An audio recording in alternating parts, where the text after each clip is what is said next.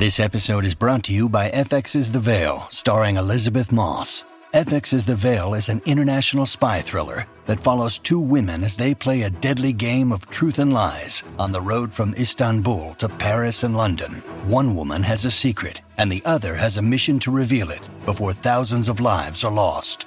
FX's The Veil, now streaming, only on Hulu.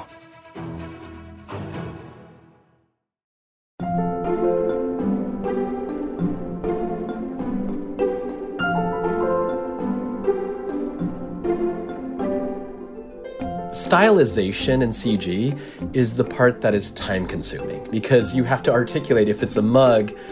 Well, it's not just a mug. It's got to have this sort of quality to it. It's got to have this, and the way it's lit has to be this. This this becomes like a very arduous process um, of decision making. Welcome back to Working. I'm your host, June Thomas. And I'm your other host, Karen Han. Karen, it's so great to see you again. How are things?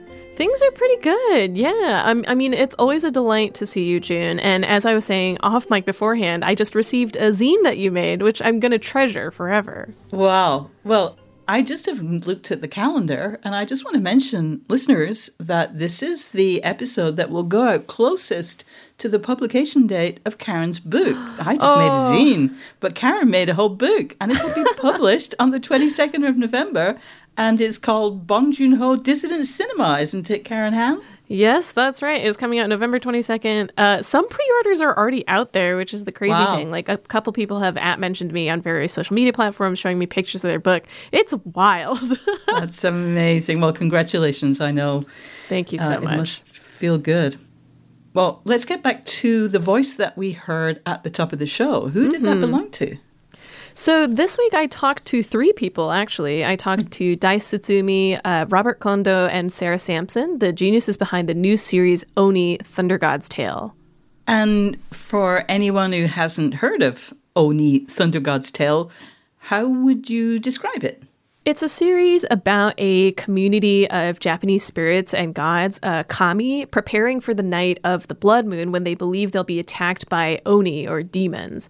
Uh, a young girl named Onari is the main character, and unlike the rest of her friends, she has yet to develop her powers. Mm. Like the rest of them are already exhibiting the powers that they've inherited from their parents, but she just hasn't manifested them yet. So the show follows her struggle to fit in with her community as well as her relationship with her thunder god father father, Naridon, who's a very big, red, round, imposing presence, but very, very cute. wow. And I take it it's animation. Mm-hmm. Yeah, and it's streaming on Netflix right now, so you can go ah, watch it. Awesome. All right. And I believe that you asked them some questions that are intended exclusively for Slate Plus members. That's right. I asked them about the choice of English as the default language for the series, given that it's so heavily steeped in Japanese folklore and its creators are Japanese, of Japanese heritage. Um, and I think the question leads to a very interesting answer about the development process as well as how they view the show. Well, that is very obviously going to be totally fascinating. If you're a Slate Plus member, you'll get to hear that at the end of the show. And if for some unfathomable reason you are not yet a member of Slate Plus, why not sign up today? You'll get extra segments on shows like ours and Culture Gabfest, The Waves. Some shows like One Year and Big Mood Little Mood produce entire episodes just for members, and you will never hit a paywall on the Slate site. To learn more, go to slate.com slash working plus. All right, now let's listen in on Karen's conversation with Dice Tsutsumi, Robert Kondo, and Sarah Sampson.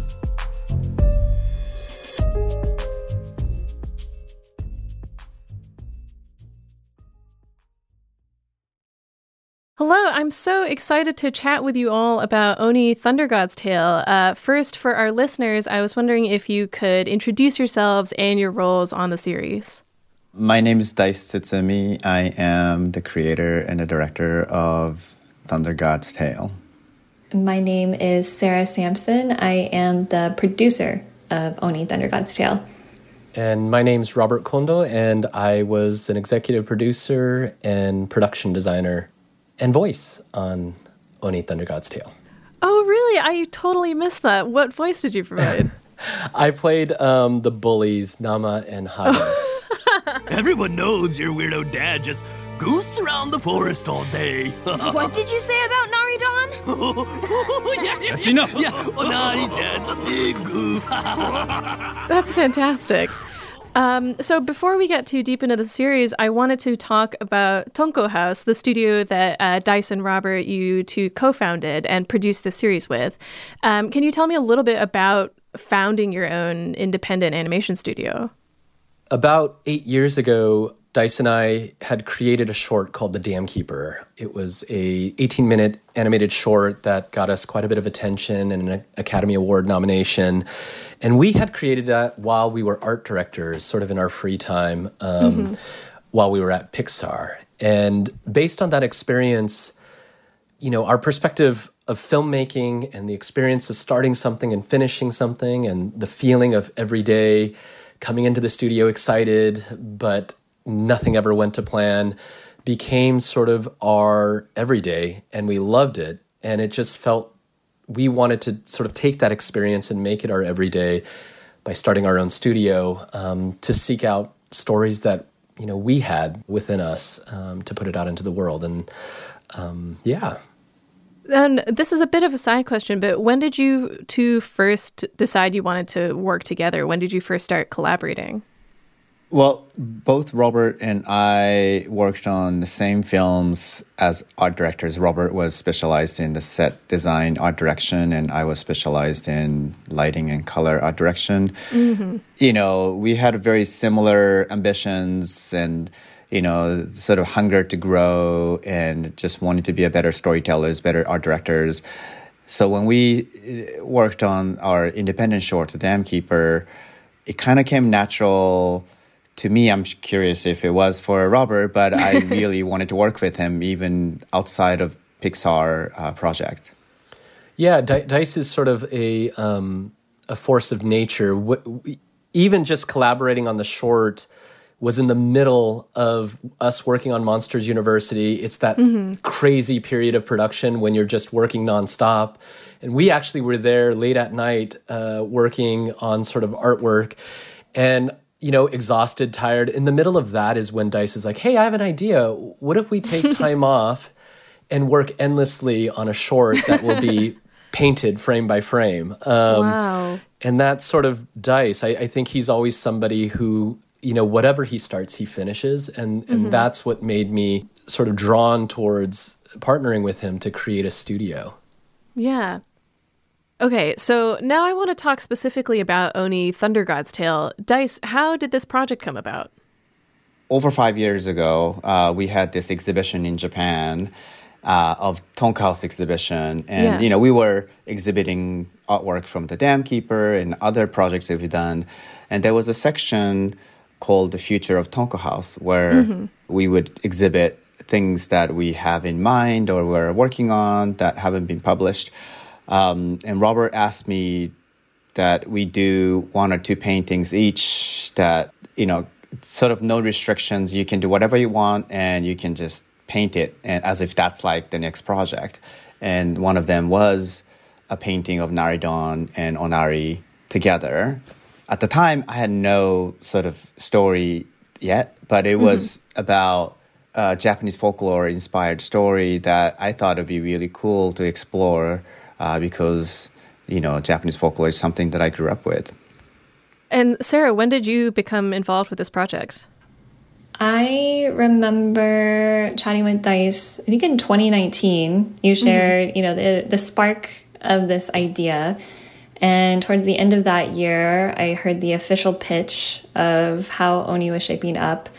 And honestly, I was so drawn to this epic adventure and just saw so much potential in this story. It was very specific to Dice's own journey. And Dice, you should definitely share that. But I also found myself in the story of Onari, and I just immediately saw how anyone could relate to Onari's journey. Um, I think we're all trying to figure out how we fit in this world. And just for me specifically, I grew up in the middle of nowhere in Kentucky. I think there are more cows than people, and then had big, big dreams of becoming a filmmaker and moving to California and just trying to figure out how I fit in this new environment, you know, in this new community. And of course, Dice's story, also very personal. Um, Dice, do you want to share more about, you know, kind of the, the origin of, of Oni? Yeah, so even though it started as just a piece of painting, as we started to dig into the story, what is it about Japanese folklore that I was drawn to? And I came to uh, this character Oni, which is a sort of like a classic villain character in all of most of Japanese folklore uh, stories.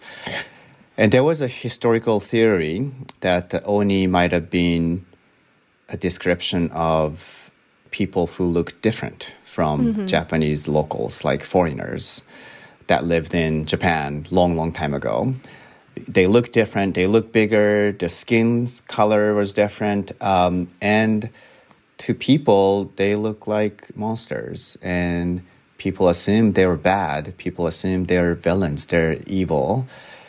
And that idea of like where Oni came from, I was drawn to because that really felt like what's happening today. Mm-hmm. Personally, you know, I migrated to United States when I was 18 and ever since I lived as a foreigner in this country and I worked in the film business as a minority. And um, I really felt like I want to write a story from sort of like an outsider's point of view uh, using this idea of Oni. Oni mm-hmm. is a story of an outsider and how people feared others that are outside or others that you don't understand. And I was there and I, as a minority, you know, filmmaker, I felt like I could relate to this story, you know. So even though the story is inspired by Japanese folklore, I think the story will be very current. So when I pitched that idea to pretty much everybody who came to join the journey of Oni, including mm-hmm. Robert and Sarah, everybody said, oh, I know that story. I can see myself in that story. And that's when we all felt like, you know what, this is worth making. We have to push towards turning this into a real uh, project. So, as you mentioned, this is a very personal project for you, and I understand that your mom was involved in some way. Can you explain a little further about that collaboration? Basically, my mother wrote a song, Lullaby, uh, for the series. Uh, she and I collaborated over the years, you know, with her poetry. She's a poet. Uh, she mm-hmm. was a mm-hmm. poet, and I always illustrated her poetry. You know, mm-hmm. I thought it would be really cool to have her write a song, uh, which was so important to the story. Um, but she wrote it as she was kind of, you know, nearing her uh, the end of her life, mm-hmm. and. Um, so that ended up being our last collaboration. Um, she passed uh, in the middle of production of Oni, mm. um, but like overall sort of story concept was already there. And uh, I pitched that idea uh, to my mother, and um, and then there, you know, there was a significant story point of you know uh, main character Onari hearing the lullaby, sort of in her memory, in her dreams, and I thought it'd be perfect for my mother to write it.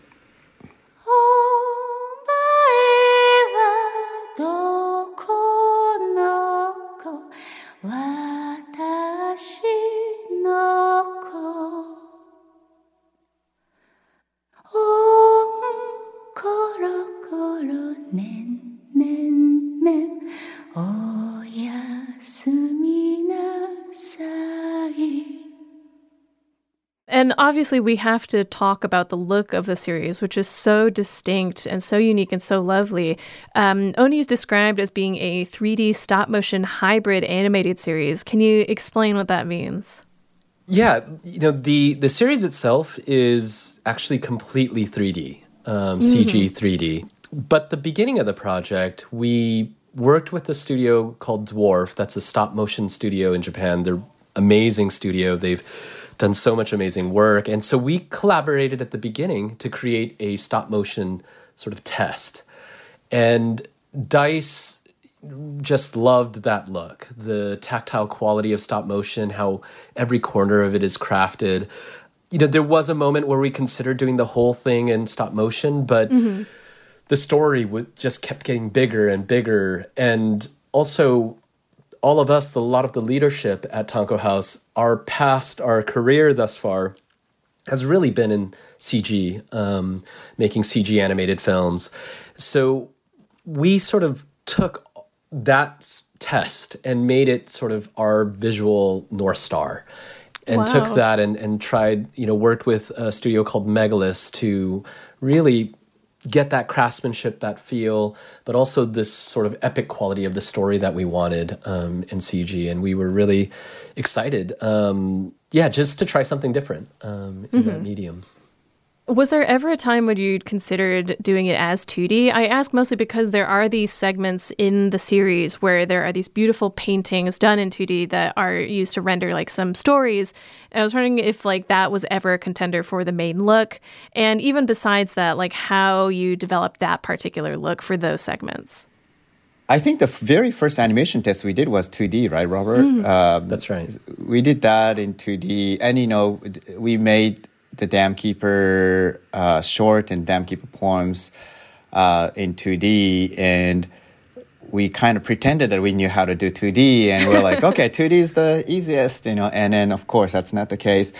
But uh, as you mentioned, that you know there is a couple of sequences that have that sort of 2D, sort of Japanese traditional uh, paper theater look. Mm-hmm. Um, and that was fun. That was really fun to um, kind of play with. Uh, it was not only uh, super appropriate for the story point, but also we have a lot of very capable art department at Tonko House that you know we take pride in, and and and uh, they excel whenever we challenge them with you know the type of uh, sort of two dimensional solutions they can you know come up with something really beautiful in which they did so yeah we're so super proud of that sequence mm-hmm. yeah a lot of that creativity i will say comes from our sandbox you know we have a finite amount of resources and then we have mm-hmm. to get very creative on how we can do the story justice and and honor you know this great big scope and especially when we started going deeper into Naridon's past, Butaro's past, um, it just it married very well, right? Like with the traditional Japanese paper theater, like Dice mentioned, but also worked very well with our resources because we can't always go create, you know, a, a giant new set in CG. Um, so I think we found a good balance, but it, it really forced us to turn some of our constraints into our strengths. Yeah. Um, and I wanted to ask you to tell me a little bit more about translating the feeling of stop motion animation to CG. For instance, making sure that the character models have this tactile sense to them, as well as like considerations about the frame rate, because that's one of the things that really makes it look like stop motion, where there are these slightly kind of jerky transitions. Can you tell me about how you developed that? Yeah, Robert, you want to talk about the tactile? Uh... Yeah, you know the wonderful thing and, and the most difficult thing to me about CG is the fact that everything you on, you see on screen has to be invented. Mm-hmm. And so when in consideration of really the look of a CG animated film, you can play with anything. You can play with the form of something. You can play with the texture of something. And we've seen wonderful, especially over the last few years, like wonderful experiments with painterly looks and and you know playing with uh, what that could possibly be. In the beginning, this is the first time that you know we really have done something you know for for series work uh, we're mm. used to sort of giant big studios like Pixar or Blue Sky. Um, and going in knowing that, we felt like we needed to limit our choices. In other words, mm-hmm. our exploration, we, we couldn't. Stylization and CG is the part that is time consuming because you have to articulate if it's a mug well, it's not just a mug. It's got to have this sort of quality to it. It's got to have this, and then the texture has to be this, and the way it's lit has to be this. This this becomes like a very arduous process um, of decision making. And so, in order to sort of streamline our, our capabilities within you know a more sort of limited amount of resources than what we were used to in our past we limited those decisions so one of the first things we did was we just said photorealistic textures in other mm. words we're not going to do sort of all these different things um, with the texture but the form of it we wanted to capture a, a sort of miniature feel so that meant like the corners of a cabinet might be rounder and softer than you might see in reality.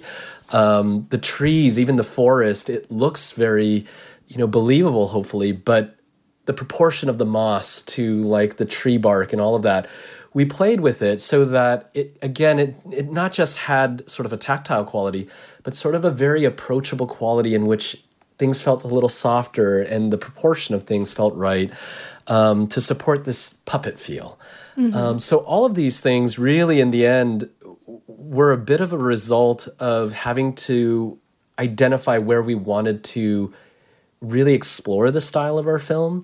But at the end of the day, it meant you know a limited number of choices in a way, and that actually helped us to be creative. It, it you know the sand, the closed-in sandbox actually really allowed us to explore the lighting and the feel of you know it, it put a lot of um, a lot of weight actually on the lighting and and and working with um, comping these things together into the frame to to create a feeling because that's always mm-hmm. our our you know sort of desired output is actually creating a feeling that you know what it feels like to be in the forest you know what it you know you have an imagination to appeal to the other senses of what does it smell like what does it feel like um, that are sort of non-visual senses um, that really became uh, critical to the look of the film yeah, I think we try to capture the charm. So it wasn't necessarily the fact that it's this kind of uh, limited frame look that stop motion captures, but the stop motion just at least the test we did had such a charm. Um, mm-hmm.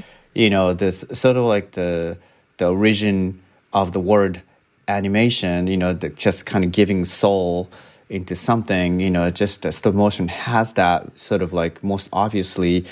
Um, you know, sometimes creating a very strong natural performance with the limited frames requires actually more skills because you have to like each frame counts more each frame means more mm-hmm. so we looked at uh, some of the best animations from 80s in japan like a japanese uh, television animation from 80s you know they, they had a uh, really difficult uh, budget and resource challenges back then so uh, they had a very limited frame ratio but some of the best animations uh, from Japan come from that era because they had to be very good with each frame, each pose, and they really stayed focused on just striking these beautiful poses in each frame.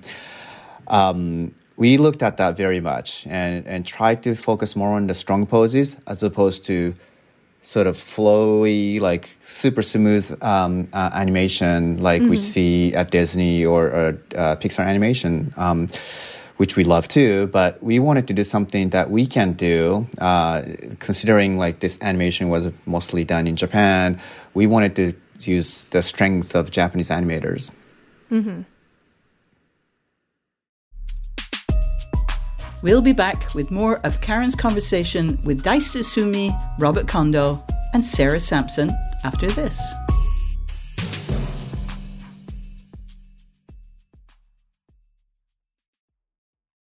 This episode is brought to you by Shopify.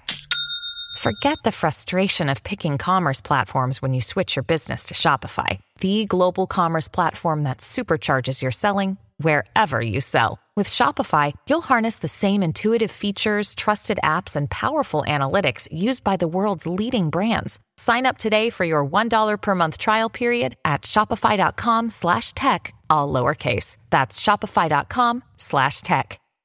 Step into the world of power, loyalty, and luck. I'm gonna make him an offer he can't refuse. With family, cannolis, and spins mean everything. Now, you wanna get mixed up in the family business. Introducing The Godfather at ChumbaCasino.com. Test your luck in the shadowy world of the Godfather slot. Someday, I will call upon you to do a service for me. Play the Godfather, now at ChumbaCasino.com. Welcome to the family. No purchase necessary. VGW Group. Void where prohibited by law. 18 plus. Terms and conditions apply. Listeners, I hope you've been enjoying Working Overtime, the bi weekly bonus version focused on listener questions that we launched earlier this year. We absolutely love to give advice and we want to answer your questions, respond to your concerns, and generally share ideas on that show.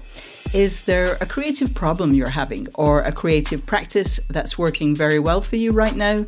Well, drop us a line at working at slate.com or call us and leave a voicemail at 304 933 WORK. And if you're enjoying this episode, don't forget to subscribe to Working wherever you get your podcasts.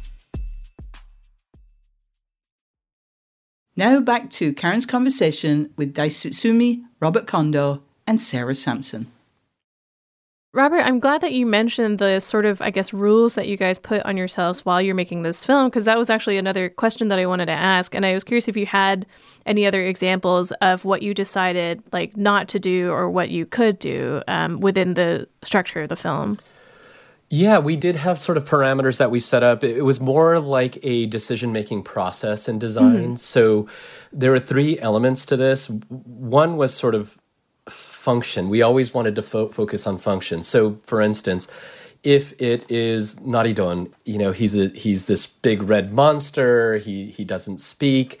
Um, you know, there, there's sort of a function to him, and he's a dad, um, and he's sort of a mystery, and so that's sort of what I would say is like the function of something. And then I think the other thing is the cultural context. So making sure that we take it and uh, we worked with a lot of consultants, with with very specific consultants that helped us to make sure, uh, beyond having just even a crew that was steeped in Japanese culture, um, that it always connected back appropriately and was paying respect back to you know this story that we were uh, creating in the Japanese culture. And so it would be those two things, and then the final thing would really be what is the aspect of this that makes it fantasy? Mm. And so, you know, that if you look at like Naridon's design, you know, a demon, a big Oni demon, if you look at like old woodcuts and, and, and illustrations or statues of Oni in the past, they're these big muscular painted red guys with horns, and they have all the same elements, you know, the horns and all that. Um, and it is very specifically Japanese, but then through Dice's hand, it becomes almost this very appealing, huggable creature that is um, sort of our fantasy, very specific to our show.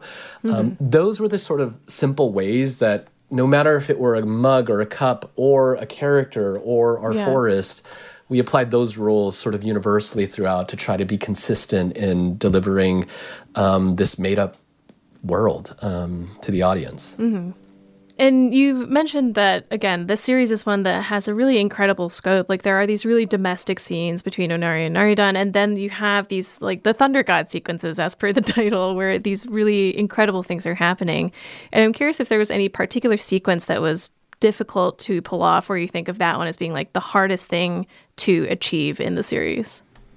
I'm curious, Dice, what you're going to say, but I, I will say it was actually the more simple scenes mm. that were the most challenging because there is so much focus on the performance, right, on the animation, and that took extra time to get right. But um, I think Dice, we always think of the same scene, but I would love to hear it, your thoughts on what you felt was most challenging. Were you thinking about PB and J? Yeah, yeah. I, that, that's always sort of my favorite, but also it was the hardest scene uh, to really make it feel right. Uh, performance, camera, lighting, because it's so simple that it reveals uh, the weakness so easily if you're not careful.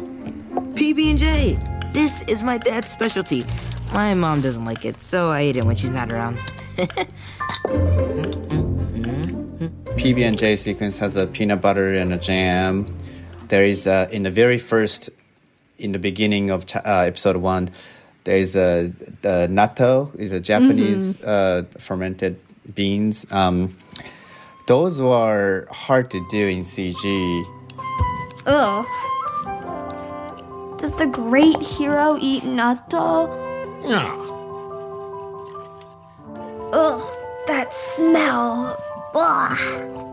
And yet, they don't necessarily they're, they're not directly connected to the plot of the story. So to push for you know people like sarah especially like to, to, to say okay we need to spend money there even though it doesn't necessarily kind of push the story forward in a very western um, way of kind of a story structure. Uh, but for me, it was so important for the emotion of the characters, and it was so important for the the relationship of the characters. So you know, those are the hardest things that uh, it, it didn't seem like a big deal, but it, it kind of was a big deal, and and it was uh, difficult to make.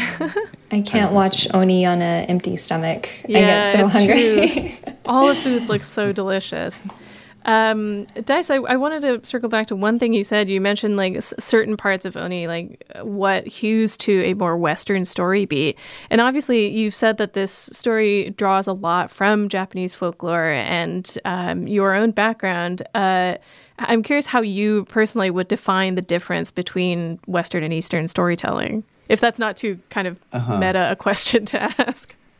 I, I think in general, you know, this is my perspective, so Mhm. I could totally be wrong, but I feel like in general, you know, having worked at a place like Blue Sky at Pix- and Pixar, we have this uh, discipline of trying to make sure like every scene, sometimes every shot should have a meaning, should have a purpose, and should Mhm. have um, the plot of the story moving. Like, let's make sure story is continuously moving, which I still take as a really uh, a discipline that I hold true to.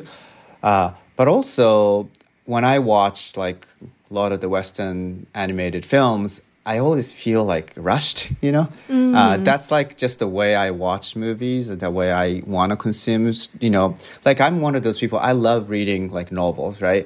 Like, when Mhm. I read books, I had to stop and think. Like, I can't continuously read. That's the, the Mhm. way I consume content, Yeah. story. Um, so for me, I need in the movies, I need the breathing room too. Like even though yes, I know the story has to stop here, but I just want to give a little bit of break, you know. Yeah. Um, but also, I don't want to lose the audience either. So it's always a balance. You know, I feel like a Tonko House is such a great place where we we love both. You know, Mhm, mhm. and uh, we always try to find the right balance and and hopefully we were able to do that with Oni. Like it wasn't. There are definitely slow moments, and I've seen people complaining, "Oh, it's a little slow," but I've seen people complaining, especially in Japan, like, "Ah, sometimes it gets fast, and I don't know what's going on." You know? So I mean, for me, like. Uh, that's that's the right balance. Like I, Yeah. I, I want some people to be complaining that it's it's moving slow because I like slow, you know Mhm. But also I want to make sure th- that you don't lose audience, you know? Yeah. it's it's really interesting because to, to to think of it that way you know i think as filmmakers i don't think dice or myself uh, you know uh, sort of think of east first west i Yeah, feel like we ourselves are sort of represent that with our own identities in other words Mhm. you know i'm japanese american so and and dice grew up in Japan, but then uh, you know, as a, as a, as an adult, as an artist, moved over here and worked here in the industry, and so it's really interesting to ask that question because it forces us to think. But at the same time, I think for us as filmmakers, it's very instinctual because it Mhm. comes back to what has influenced us and what we like. That tends to be sort of a blend between Eastern and Western films. And I, you know, like I, I think a lot of people in looking at Oni have you know talked about Miyazaki, um, and you know Miyazaki is not within our studio, but he might as feels like he is sometimes because his you know his work is is such a presence within you know that has inspired us. Um, and at the same time we all grew up in uh, western studios um, and we love you know what those studios have made. And um, and i think a lot of times what it comes down to is when I love filmmaking when it becomes instinctual, you know, when Yeah. it's sort of like I'm not quite sure where this is coming from and but I know, you know, and I think I love hearing Dice articulate it because you know, it's not we haven't really talked about it, but I can see that in his filmmaking where he just is looking at a scene and he's like I just need to breathe here. Yeah, absolutely. And I, I, guess my next question sort of is on the opposite side of the instinctual scale, I guess. But I wanted to ask about building out this story as well. Um, obviously, you had some sort of idea of what you wanted the story to be first going into the project, but then you have uh, your lead writer, uh, Mari Okada, and then a story team working with you. So, what, how much did you first bring to them, and then how much did you build out from there? I would say, um, you know, the basic story concept we had, because, uh, uh-huh. you know, even before Mari started writing, we were just prepping sort of like overall, like kind of season outline and stuff like that. Mm-hmm. But I, I, gotta say, uh, the basic idea, basic concept was always there, and it we stayed true to that everything else I feel like we built together with the team and you know Amari's contribution was incredible. Like I mean she's the one who wrote the Japanese script but also mm. she really you know with me and with everybody else like she made the overall story together. So it wasn't just a script. Like I was constantly talking to her.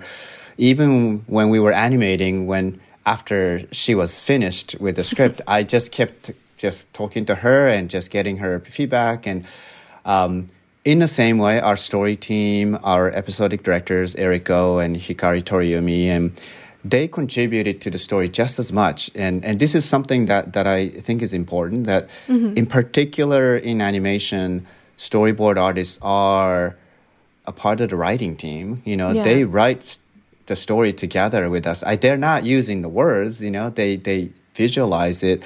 But it's not like they only illustrate what's on the script. They pitch ideas, they come up with different lines, and we take it and we go back and rewrite. And it's such a a team process. And I know that's true to every production, but I just don't think it's said enough, you know, in the world where you only spotlight in certain individuals. But uh, yeah. um, I really enjoyed working with this team and at the end of the day, uh, the the story I would say was being adjusted until the very end. Um, wow. The in terms of like little nuances here and mm-hmm. there. The only thing that we stayed true to was the very, very, very original sort of vision that we all shared. The story of an outsider, like you know, a fear of unknown. That mm-hmm. that we should we really stuck to. Uh, as long as that sort of central vision is solid, I really believe that storytelling can be adjusted throughout until the end. Well, thank you all so much for taking the time to chat with me about your series. It's so, so wonderful, and I can't wait to see what you all make next. Thank you very much. Thank you, Karen. Thank you so much, Karen.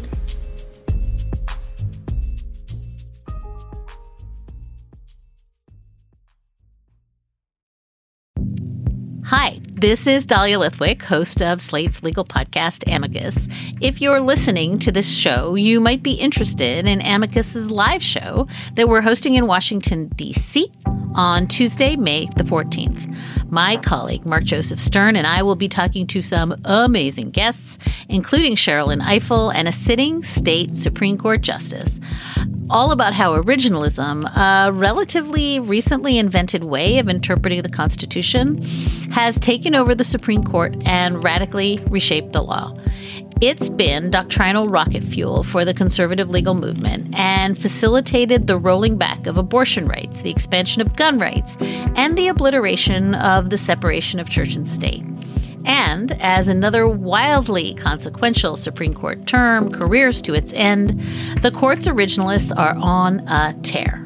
But there's something you can do about it, and we hope you'll join us in DC on May 14th to explore the possible pathways out of the current situation.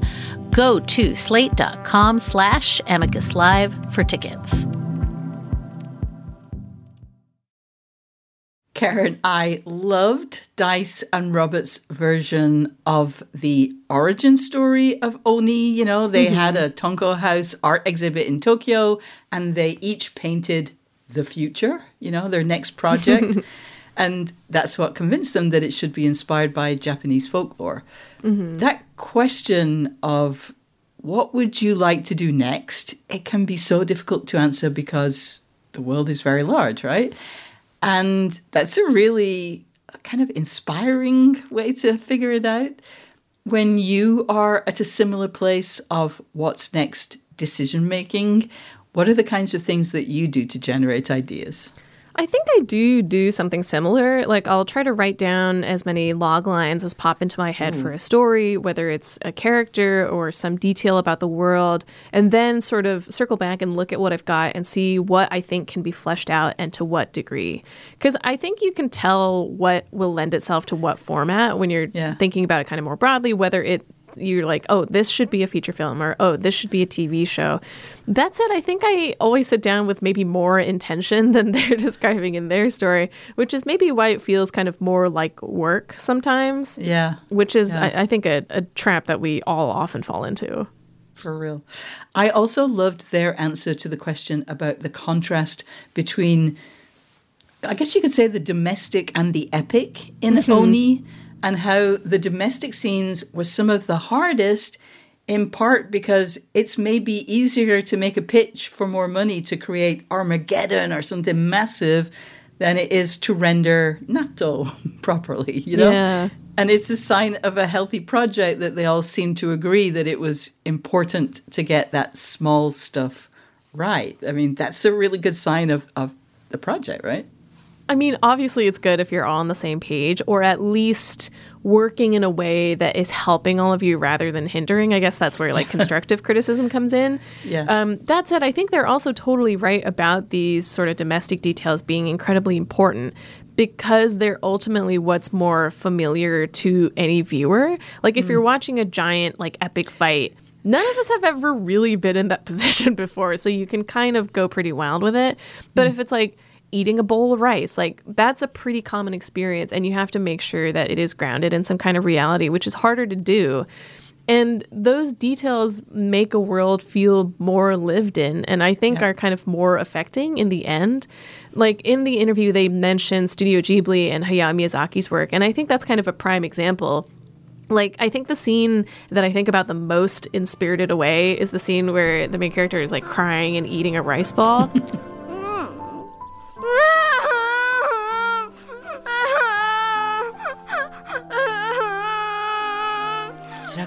Just because it's rendered in, in a way that's so careful and so recognizable. The little things really, really do matter. Yeah. Also, is there anything more relatable than crying while eating? No. It's no, absolutely no, true. No. I was unexpectedly moved by the way that Dice and Robert, especially, mm-hmm. talked about using folklore and traditional forms to explore a universal question. In their case, it was how we acknowledge differences without resorting to fear or scapegoating. Mm-hmm. I've never been a folklore or mythology person, but I wonder is there a traditional story that you've been drawn to explore or reframe? Yeah, I'm generally really interested in Korean folklore as someone of Korean heritage, maybe mm. obviously. And I've thought a lot about trying to adapt a Korean folk story to a, a short film mm. or something like that. But I haven't given it more serious thought than that just yet. But what huh. about you? Well, it's funny. As I say, I'm not into folklore or right. mythology, but I've been really drawn, you know, when I talk, when I think about, like, you know, when you're asked to describe yourself in however many uh, adjectives, you know, three, five, whatever the number yeah. is, one of the ones that I always go for is northern because I'm from mm-hmm. you know, the mm-hmm. north of England. It's there's you know it, it's a culture. Um, yeah. And even though I moved away when I was very young and I don't live there now, I feel a great deal of pride. And there's you know there's a language that I think is disappearing. I don't hear it anymore. I grew up speaking it with my parents, but my mom doesn't really use it anymore because you know she used to use it with her parents or her husband, mm-hmm. who and you know th- those people have gone. So maybe uh, something to do with you know northern language. Um, I just borrowed from the library a book uh, that is written in a Scots. I don't know. I Ooh. never. I never know if it's okay to say dialect or if that's almost a slur against the integrity of the language. But certainly, you know, the language I grew up speaking was always referred to as a dialect. Um, and it's just maybe it was inspiring. So maybe when I'll go home, mm-hmm. I'll take some recording and see if I oh, can cool. get some words down. Yeah. Yeah. Karen, I am definitely going to watch Oni Thunder oh, God's yay. Tale. They really made me excited about it. It sounds amazing. and having taken a quick squint, I know it looks amazing. Mm-hmm. But as you know, I am an animation know nothing. and so I wonder can you point out one thing in Oni that will enhance my experience and appreciation of the show? Something for me to watch out for, maybe? Yeah, I think we talk about this a little in the episode, but I think paying attention to the textures is a big thing. It's a part of what we were talking about with regard to the little details, I guess. Mm. Like, even in the big battle scenes, there's such care put into the little details, like the texture of smoke or of a monster. And then in the little scenes, like the texture of the rice, and again, the texture of the natto. And I also think it's worth it if you're not familiar with Japanese folklore. I guess this is not really an animation bit, but still, sort of go on an Easter egg hunt with the kami in the show that you don't recognize because all of them like are named at some point so that you could go look them up and see what their deal is. And it is a lot of fun to do because i mean there's such fun stories and such weird little details about all the monsters. And i think it will sort of enrich your viewing of the show. Amazing that is all the time we have this week, though, unless, of course, you are a Slate Plus subscriber, in which case you will hear a little something extra from this week's interview. Not only that, but you'll get extra segments on shows like Culture Gabfest and The Waves. You'll hear entire episodes just for you of shows like Big Mood, Little Mood, and you'll never hit a paywall on the Slate site. For more information, go to slate.com slash working plus. Thank you to our guests, Dice Tsutsumi, Robert Kondo, and Sarah Sampson, and thanks to our wonderful producer, Cameron Drews. Next week, guest host and friend of the show, Zach Rosen, will be talking to two members of The Hinterlands, an innovative Detroit theater group. Until then, get back to work.